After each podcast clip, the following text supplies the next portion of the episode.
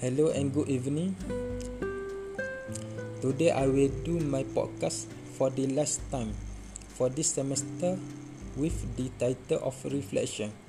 What are my honest opinions and comments regarding my EP3 classes, my lecturer and its teaching methods? First and foremost, I would like to express my regret that I I and my other friends were not able were not able to gain knowledge face to face with the lecturer whom I highly respect, Mr. Puveneswaran. I feel learning online and face to face is very different, but we can do nothing. We must accept it with a sincere heart uh, because this is God's plan and destiny for us.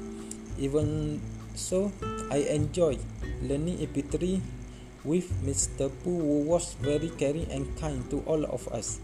This a very honest statement from me. Every time the class EP3 took place, I was able to learn something new about English. I think that my English ability is getting better and better from the beginning of EP3 class until the end of this uh, class this semester. Honestly, this subject is one I like because it doesn't make me depressed.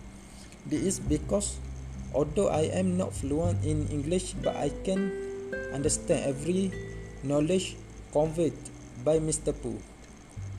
At first, I feel yes, I feel depressed a little bit uh, because Mr. Fu instructed us to do a podcast every week.